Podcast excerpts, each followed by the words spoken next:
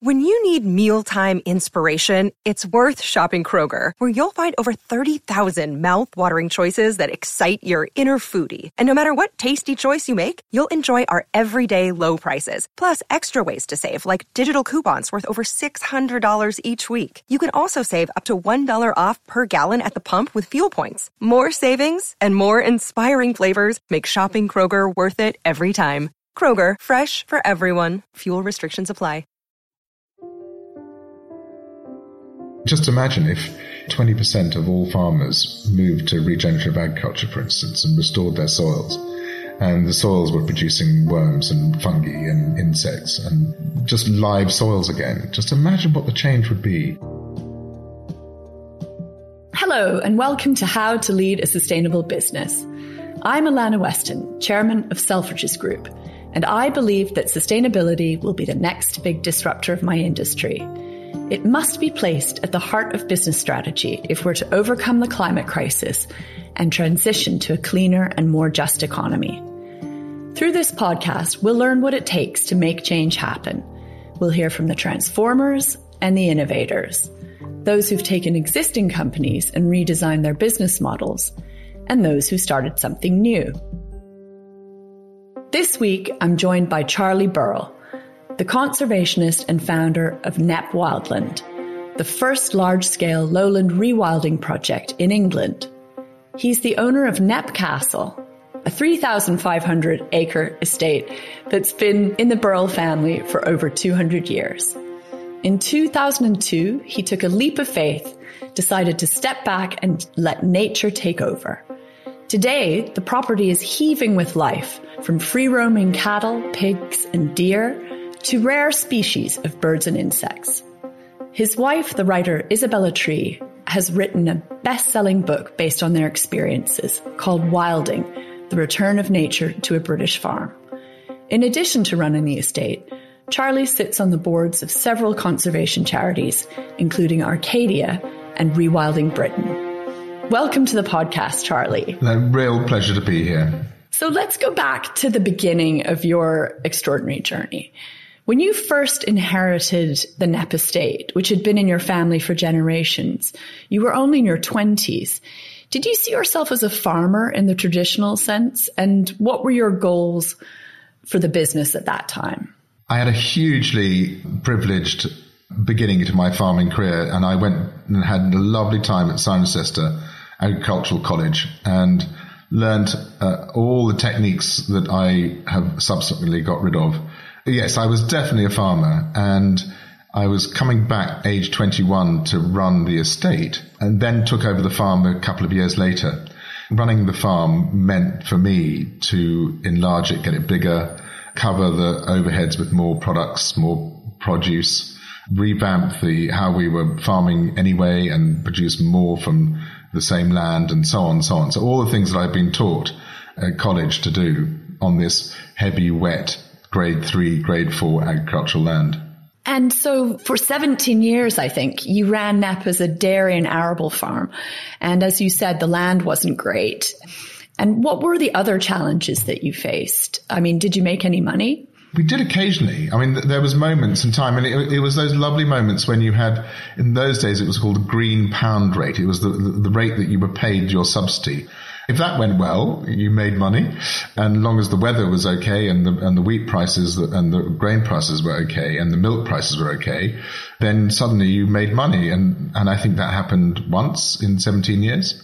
Uh, but mostly it was small amounts of money being made, and mostly that money disappeared in capital improvements, whether we were having to improve our slurry system or whatever it was. The money all poured back out again quite happily.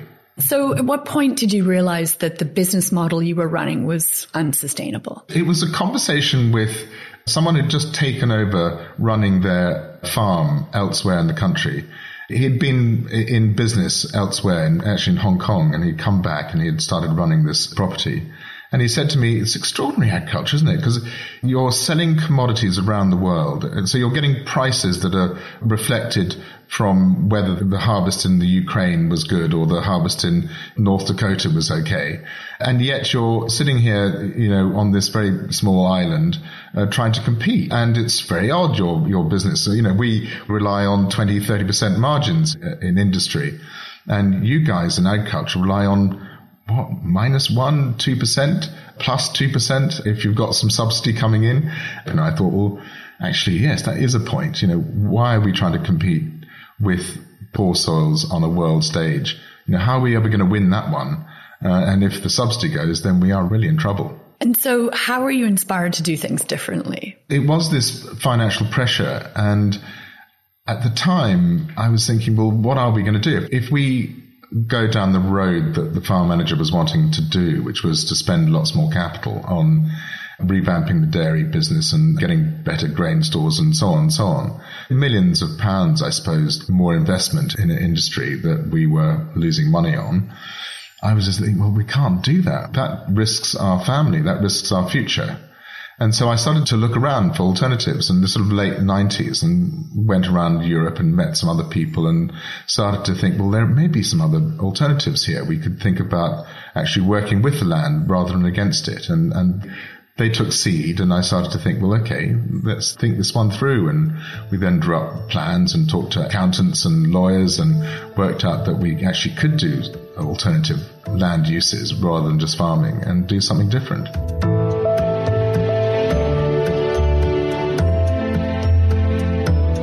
And so, what you're doing has been called rewilding, uh, but as a term, that's quite controversial. I mean, is that what you're doing at KNEPP? And can you describe the process and tell us a bit of the story of KNEPP's evolution from farm to wildland? Rewilding is a journey, and if you've rewilded, you've got to the end of the journey. So you've got this idea that rewilded landscapes would be the wildernesses of, of the planet. But as our country is too small to ever get to a wilderness in the true sense of a wilderness, you're always going to be on a journey trying to get wilder and wilder to let nature work its magic. Quite a lot of people no longer can name the trees in their landscape, let alone the butterflies and the birds. You need a vision, and the vision may be grandiose and wacky and mad and unattainable, but a vision at least. And then once you start on that road to gain that vision, you then start to be buffeted by all the knowledge that you, you are then picking up on the way. And that knowledge then steers that vision in perhaps a little bit different uh, away. Then that's the bit that really becomes really interesting, intellectually interesting, because you're then, you're, you're reading and finding out and talking and visiting and, and seeing a whole load of things that you hadn't really ever considered before. And that's the bit that really will form your stronger and stronger vision for the future. So share your knowledge with us. I mean, people often wonder why biodiversity is important to human beings and what role large herbivores play in combating climate change. So there's obviously huge controversy in this particular bit and it's still working its way through. And I know that there's all this evidence about you know eating meat and, and producing meat from farms and so on is now considered to be really quite bad for the planet in terms of the amounts of greenhouse gases that the whole system produces. And one of the, the bits of missing information Natural England, which is in this country looking at this sort of stuff, they, they did a scoping report and looked at what data was missing for carbon sequestration. And the bit of data that was missing for carbon sequestration was this temperate zone scrubland wood pasture systems that we have a lot of in Europe. That's what we're working on now at Knepp because we suspect that the Knepp model actually is a very good carbon sink.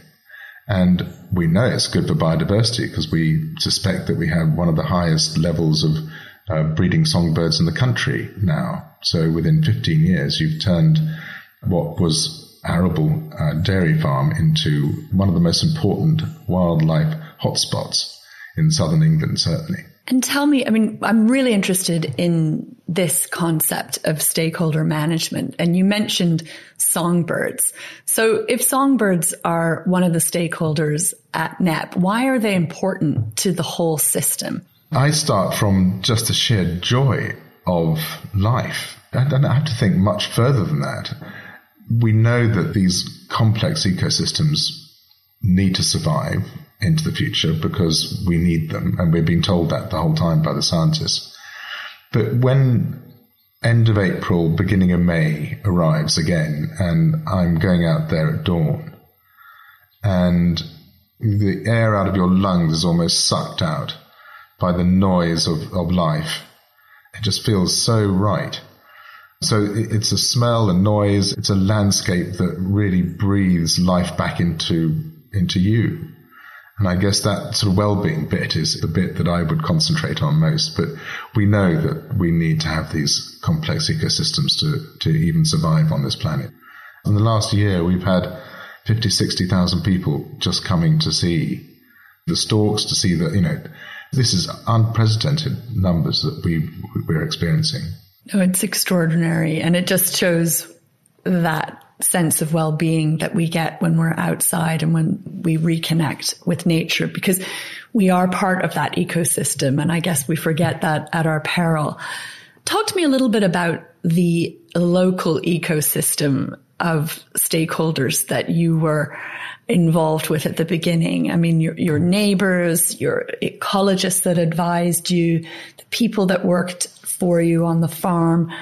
I mean, how did they all connect and how were you able to share your vision with them? I sort of began to put a team together of people that were interested in the conceptual idea of it's called process led conservation. So this rewilding. And so finding all these people to come along on the journey was incredibly important because it gave me the strength of my convictions to follow that vision you know, if you, everyone is saying you're mad, then, you know, you're probably unlikely to go ahead with stuff because you probably are mad. But in this case, you know, you kept on having, yes, let's go for it. You know, why not? Let's see what happens.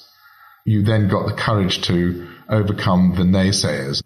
And can you tell us a bit about the naysayers and what it was about your approach that bothered them and, and did any of them eventually come around? As long as I don't call myself a farmer anymore, then I think the farmers seem to be accepting me as a as a conservation project. We are producing a lot of meat still, so we're sort of crossing over that boundary, aren't we? But I think the main thing was it was the sort of morality. It seems morally wrong to do what you're doing. You know, you should be producing food. That's what farming and land is about, is production of food. It's as strong as that, that feeling of giving up being a member of a club sort of thing. It's that sort of you're moving away from your, your clan, your group, and you're doing something so radical that it feels threatening. It's interesting, isn't it? The sort of philosophy or mindset shift that has to happen for us to truly change. And the idea that all land should be dedicated to food production is actually relatively recent. Um, do you want to tell us a little bit about how that came about in the UK? The war obviously created a, an environment where we just had to produce more and more. You know, U-boats sinking grain vessels from, from the US, it, it really put us into a really difficult place, didn't it? And so we, as a family, ploughed up the Repton Park and grew crops in a listed park and removed three, four hundred year old oak trees that had been growing there. And so the big revolution happened of necessity. We needed to produce more food to feed a, a starving nation. And that carried on after the war. And then it was decided in Europe to actually subsidize food production. People at the time were questioning that. They thought it might take away innovation from the farmers and so on. And I think it probably did. We in this land in Sussex rely entirely on subsidy to actually make a profit. In terms of when we produce wheat, we're about 6.8 tons a hectare um, on average. And that's about two tons light or more than actually making a margin or a profit without subsidy. But the so-called Green Revolution, where we did all this work on changing how many grains per head, we now rely on sprays and fertilizers and so on for these new varieties and so on. So I think the feeling for me is that we've gone down a very industrialized system. We've destroyed our soils and we know that. I mean, all of that has got to change. And I think that's the exciting bit is that, that there's a lot of ideas of how to change that in the future.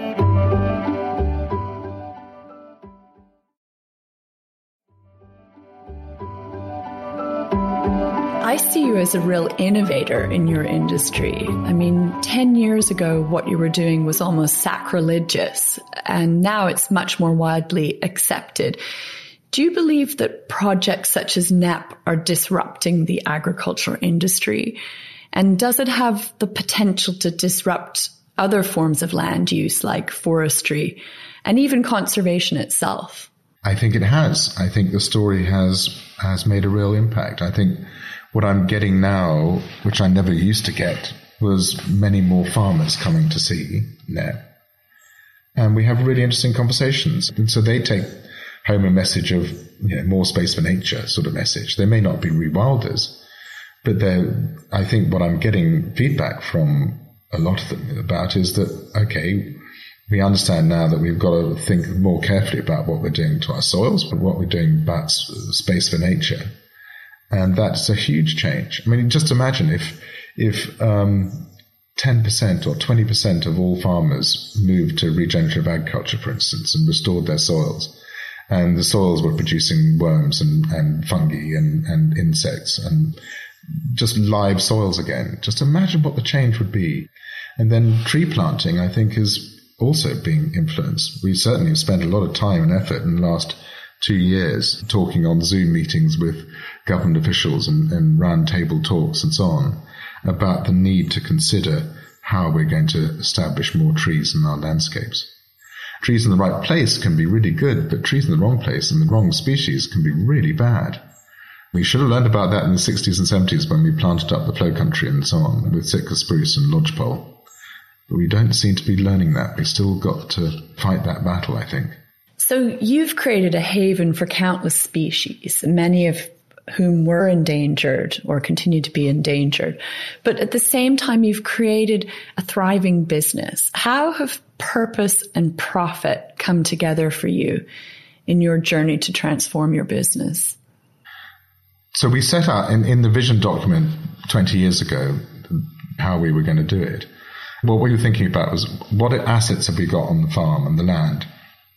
and it was buildings and cottages and the land and people. And so how are we going to use those assets in a different way and not produce commodities? And so what we thought about doing was, okay, the buildings themselves, because we're in the southeast of England, probably convert over time and rent them out to other businesses. So that's what we've done. And we've done about 130,000 square foot of that. And so that brings in about £620,000 a year rent roll. And there's 200 people now working in those buildings. You know, local employment has rocketed.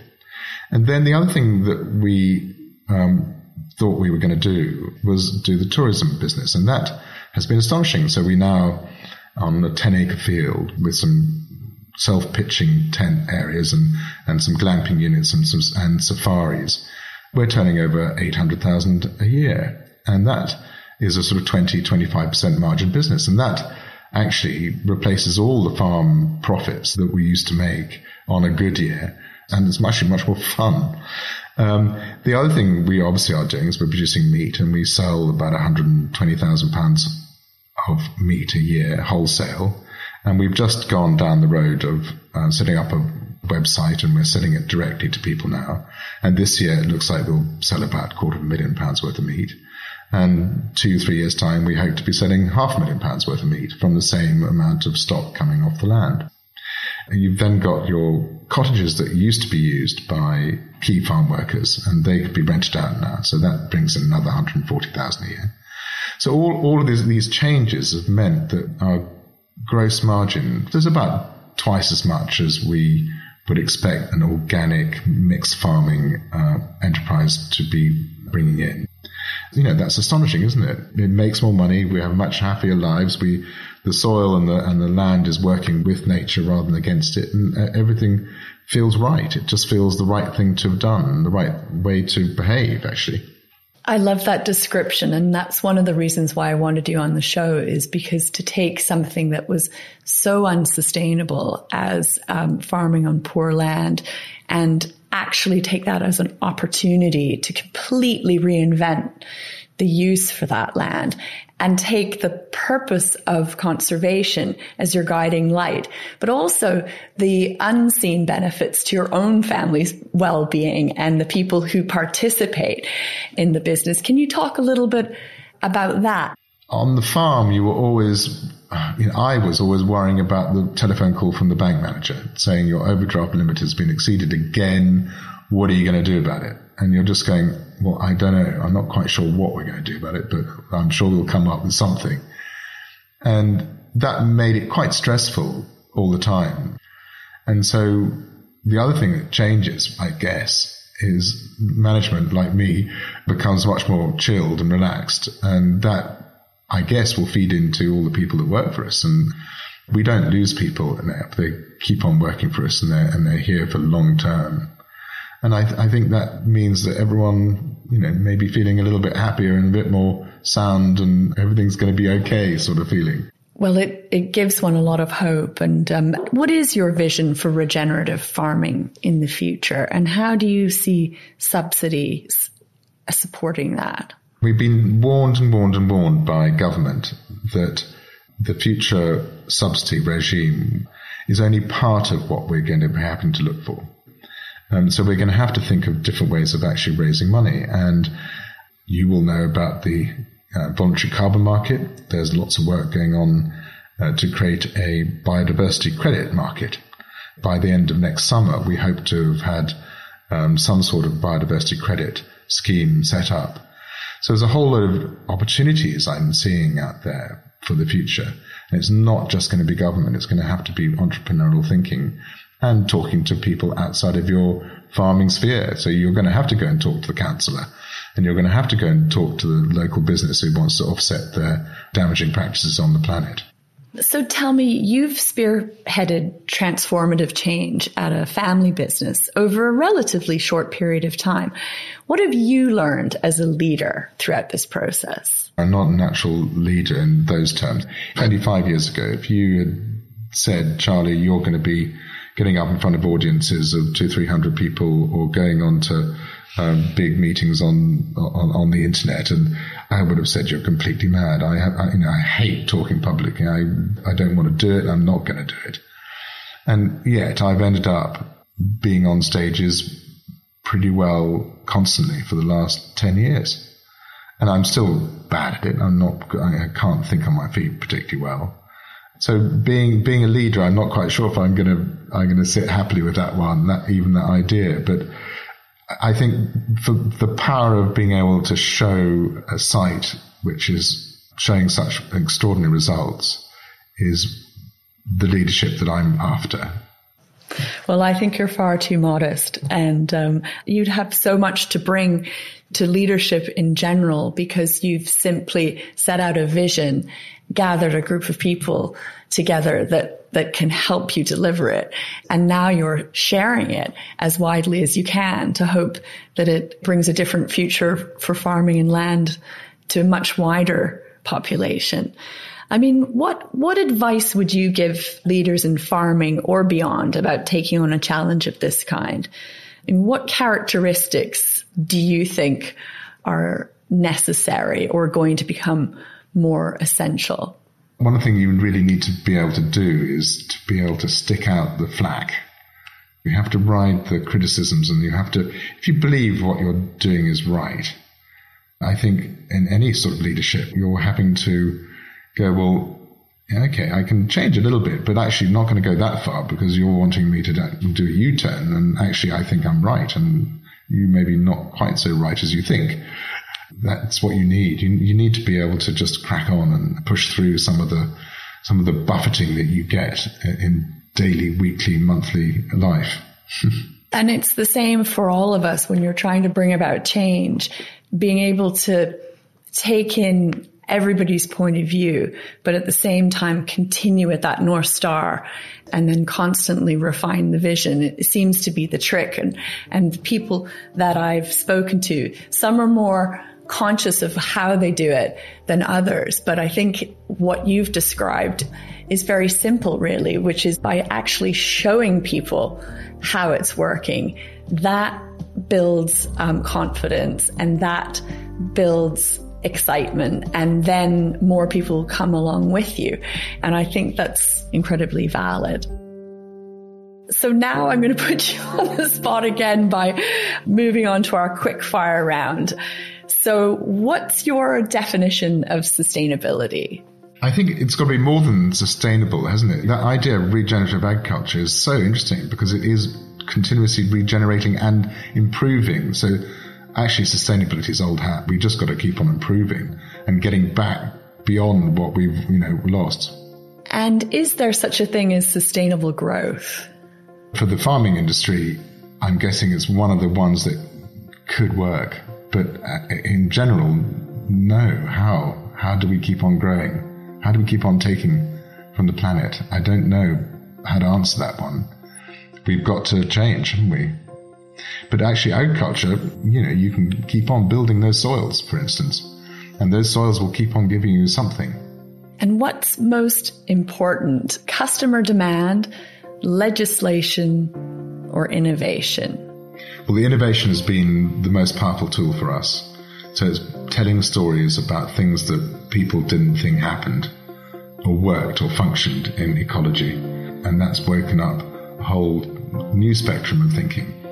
And so, who will help us reach our climate goals fastest? The disruptors who bring us brand new products or the transformers who are changing the focus of existing businesses? We're going to get that from our children anyway. And, and I think those are going to be the transformers. They are disruptors as well. But yes, I think transformers for me. And what three things are you hoping will come out of COP26? Dimbleby's new report, that's going to be really interesting and feeding into, you know, our little patch of the planet. Thinking about land use, I think that's going to be really quite interesting how, how we take on board all that. I'm sort of already having these conversations with uh, people in DEFRA and people that are wanting to have sort of sideshows on COP26. And I, I still don't get the feeling there's much cohesive thinking there, I'm afraid. I don't know quite what is going to come out of COP26. What three things are essential to leading a sustainable business? For me, it's been working with Izzy, my wife. I'm very much more slapdash and thinking through deeply about every single thing is something that I'm not very good at. And she is brilliant at. So uh, for me, it's talking it through with Izzy and saying, what does this sound like to you? And she'll then come up with about 400 reasons why it's a crap idea. and it, and it'll be listing, you know, what damage it's going to do on the planet mostly. So probably my skill and uh, my skill set is asking other people and then listening. Fantastic. Charlie Burrell, thank you so much for coming on to How to Lead a Sustainable Business. If you enjoyed this podcast, please do take a moment to subscribe and rate and review us on Apple Podcasts. This lets us know what you think and helps others to find the show. This episode was brought to you by Selfridges Group and Intelligence Squared. It was edited by Debbie Kilbride with technical assistance from Mark Roberts. The executive producer was Farah Jassett. I'm Alannah Weston, and this is How to Lead a Sustainable Business.